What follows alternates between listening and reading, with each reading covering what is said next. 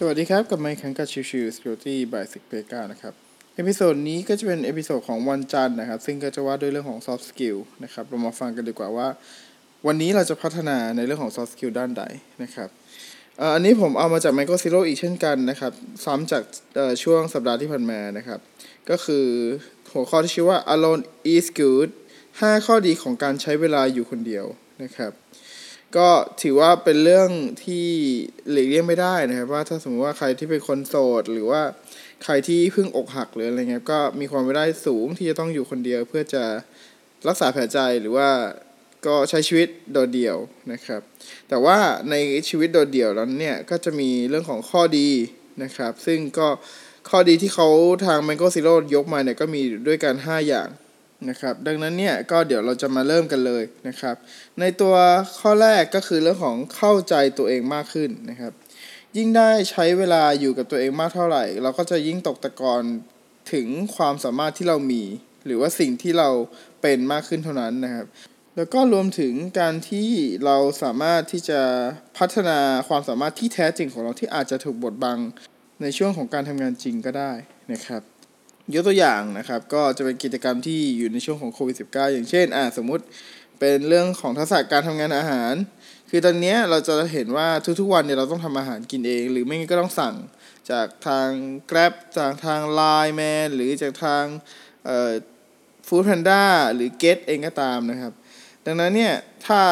เราจะต้องลดรายจ่ายก็จะเป็นเรื่องของการทำงานอาหารเอง เพื่อจะให้เราลดค่าใช้จ่ายหลายส่วนไปนะครับ ซึ่งแน่นอนว่าพอยิ่งเราทำงานอาหารมากขึ้น เราก็จะรู้ว่าตัวเองเนี่ยมีความถนัดทางด้านการทำอาหารขึ้นมาก็ได้นะครับสองได้วางแผนสำหรับอนาคตนะครับคือเมื่อมีเวลาว่างๆเนี่ยเราก็จะทำให้กลายเป็นว่าเราสามารถแพลนการเที่ยวหรือการออมเงินหรือการ ทำงานหรือนัดเพื่อนหรืออะไรครับ จดหมายจิปาถะนู่นนี่นั่นนะครับทำให้สามารถวางแผนเพื่ออนาคตได้ดีมากขึ้นนะครับ แล้วก็ตัวของสิ่งที่เราทำอยู่ เราก็จะรู้ว่าโอเค list ที่ต้องทำมีอะไรบ้างนะครับ ซึ่งจริง ๆ แนวคิดแบบนี้เนี่ยผมก็เคยพูดไปแล้วในช่วง episode สองสามครั้งก่อนหน้านี้นะครับต่อมาคือทำงานต่างๆ ได้อย่างมีประสิทธิภาพมากขึ้นนะครับ หลายคนชอบทำงานในสถานที่ที่มีเสียง เป็นเสียงเล็กน้อยนะครับ ที่เป็นเสียง ASMR นะครับ ให้พอสร้างสมาธิได้แหละแต่ว่าถ้าไปเปิดในตอนอยู่ออฟฟิศก็สุดท้ายก็ยังอาจจะโดนคนอื่นๆ มาคอยขัดได้นะครับ ดังนั้นเนี่ยมันเลยกลายเป็นว่าตัวของคนที่ไปทำงานแล้วเจอคนอื่นที่เป็นกลุ่มหรืออะไรเงี้ยครับก็อาจจะทำให้ได้งานน้อยกว่าคนที่อยู่คนเดียว เพราะว่าจะทำให้รอบข้างส่งผลต่อเราน้อยลงนะครับ คือเราก็จะได้โฟกัสกับงานจริง ๆ แล้วก็จะได้ทำการงานที่เหมาะสมหรือว่าทำงานที่มีประสิทธิภาพมากขึ้นนั่นเองนะครับ ข้อ 4 คือเรื่องของเพิ่มความคิดสร้างสารรค์นะครับ